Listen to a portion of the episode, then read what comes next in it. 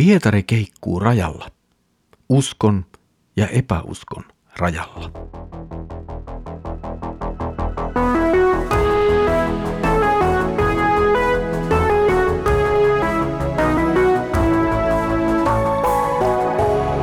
Kirjoitusten pauloissa. Tervetuloa taas mukaan Kirjoitusten pauloissa Raamattu-podcastin pariin. Minä olen Mikko ja katselen teidän kanssanne nyt yhdessä Markuksen evankeliumia. Tosi mukavaa, että olet tullut taas mukaan. Edellisellä kerralla meillä oli edessämme tapahtumat Jeesuksen kuulustelusta ja tuomitsemisesta sekä hänen alkavasta pahoinpitelystään. Tänään siirrymme tuolta ylipapin palatsin sisältä siihen etupihalle tai tuon palatsin johonkin lähialueelle katselemaan kohtausta Pietarin ja muiden pihalla olevien ihmisten välillä. Luemme nyt Markuksen evankeliumin 14. luvun jakeet 66-72. Pietari oli alhaalla pihassa. Muun ylipavin palvelustytöistä tuli sinne, ja nähdessään Pietarin lämmittelemässä hän katsoi tätä ja sanoi, Sinäkin olit tuon nasaritilaisen kanssa, tuon Jeesuksen. Mutta Pietari kielsi sen. En ollenkaan ymmärrä, mistä puhut, hän sanoi ja siirtyi ulos etupihalle. Tyttö näki hänet uudelleen ja sanoi siellä oleville, tämä mies on samaa joukkoa. Taas Pietari kielsi. Mutta hetken kuluttua muutkin siellä olevat sanoivat hänelle, sinä olet varmasti samaa joukkoa, olethan sinäkin galilealainen. Pietari alkoi sadatella ja vannoi, minä en tunne sitä miestä, josta te puhutte. Samassa kukko lauloi toisen kerran. Pietari muisti, mitä Jeesus oli hänelle sanonut. Ennen kuin kukko kahdesti laulaa, sinä kolmasti kiellät minut. Hän puhkesi itkuun.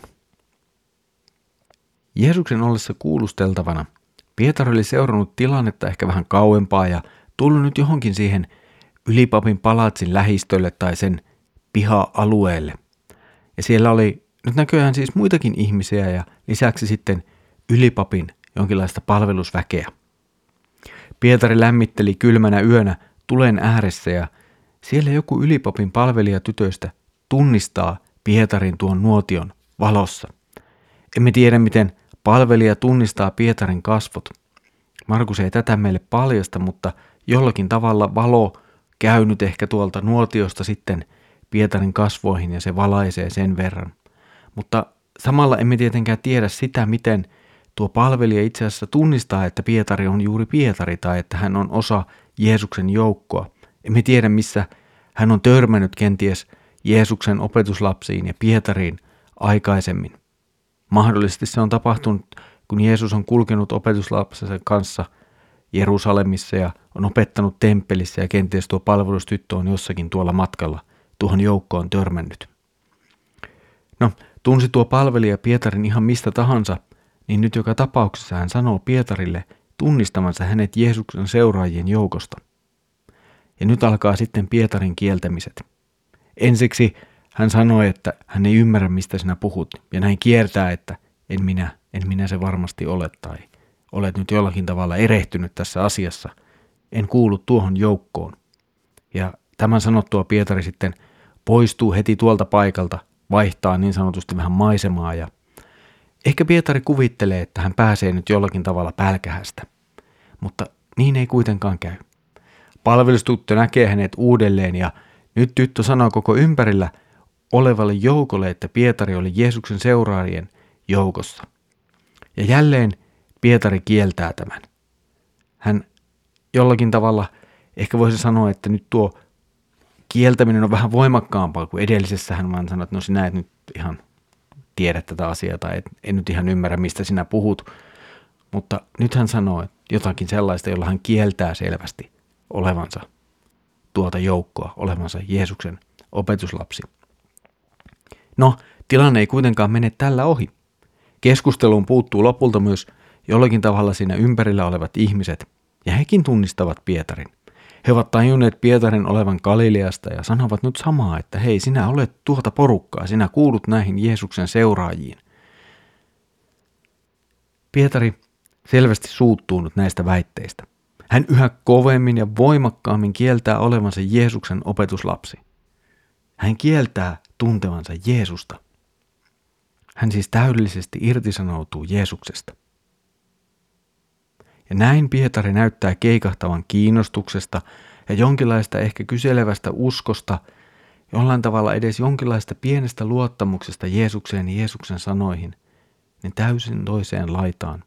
Hän keikahtaa kieltämiseen ja ehkä epäuskoonkin. Hän, joka piti itseään vahvana ja ilmoitti olevansa valmis jopa kuolemaan Jeesuksen tähden, nyt kieltää edes tuntevansa Jeesuksen. Melkoinen muutos, vain hyvin lyhyen ajan sisällä, tapahtuu Pietarin elämässä ja sanoissa. Kun Pietari oli kieltänyt Jeesuksen kolmesti, kukko laulaa. Silloin myös Pietari muistaa Jeesuksen sanat. Pietari vakuuttaessaan omaa uskollisuuttaan ja kestävyyttään Jeesukselle, Jeesus toteaa hänelle, että Pietari tulee hänet kieltämään ja tämän kieltämisen jälkeen kukko laulaa tai oikeastaan ennen kuin kukko kahdesti laulaa, Pietari on hänet jo kolmasti kieltänyt. Ja kuinka ollakaan, juuri näin tapahtuu. Jeesus oli oikeassa ja Pietari väärässä. Ja ehkä Pietarin piti juuri tämä oppia. Ja tässä tullaan uudelleen uskon ja epäuskon rajalle. Epäusko olisi jättänyt tämän jotenkin huomiottanut, jatkanut matkaa eteenpäin. Ehkä kokenut jonkunlaisen harmituksen, että no, menipäs tämä nyt ikävästi. Usko taas pysähtyy. Usko katuu ja usko suuntaa elämän uudestaan. Pietarin myöhemmästä elämästä tiedämme, kumpi tie oli hänen edessään. Pietari itkee tässä kohtaa nyt Markuksenkin tekstissä omaa tilannettaan ja se kyllä viestii jonkunlaista katumuksesta. Hän ymmärtää olleensa väärässä, mutta lopulta hän suuntaa elämänsä uudelleen. Tämän jälkeen hänestä todella tulee myöhemmin vahva ja uskollinen Jeesuksen seuraaja.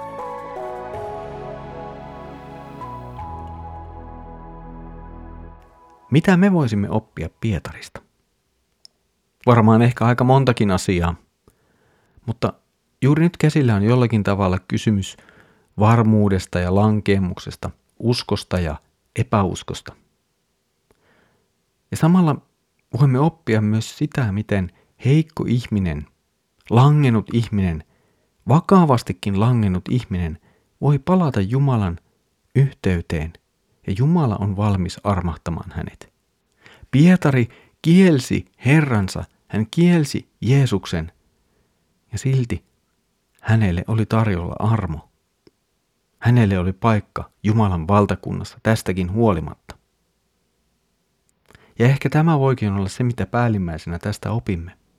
Ihminen voi olla heikko ja onkin heikko. Ihminen voi epäonnistua ja monesti epäonnistuukin.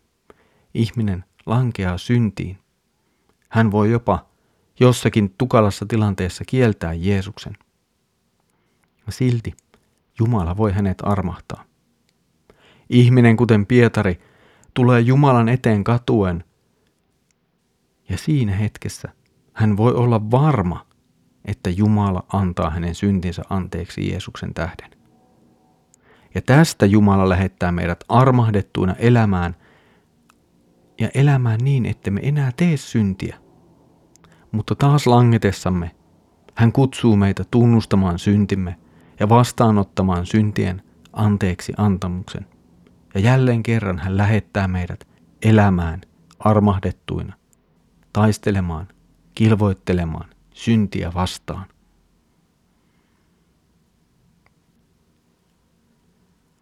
Tässä oli tämänkertainen kirjoitusten pauloissa Raamuttu podcast.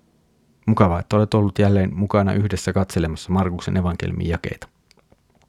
Seuraavalla kerralla palaamme taas katselemaan, miten Jeesuksen tuomitseminen etenee. Siitä siis seuraavalla kerralla. Mutta nyt Herramme Jeesuksen Kristuksen armo, Isä Jumalan rakkaus ja Pyhän Hengen osallisuus olkoon sinun kanssasi. Amen.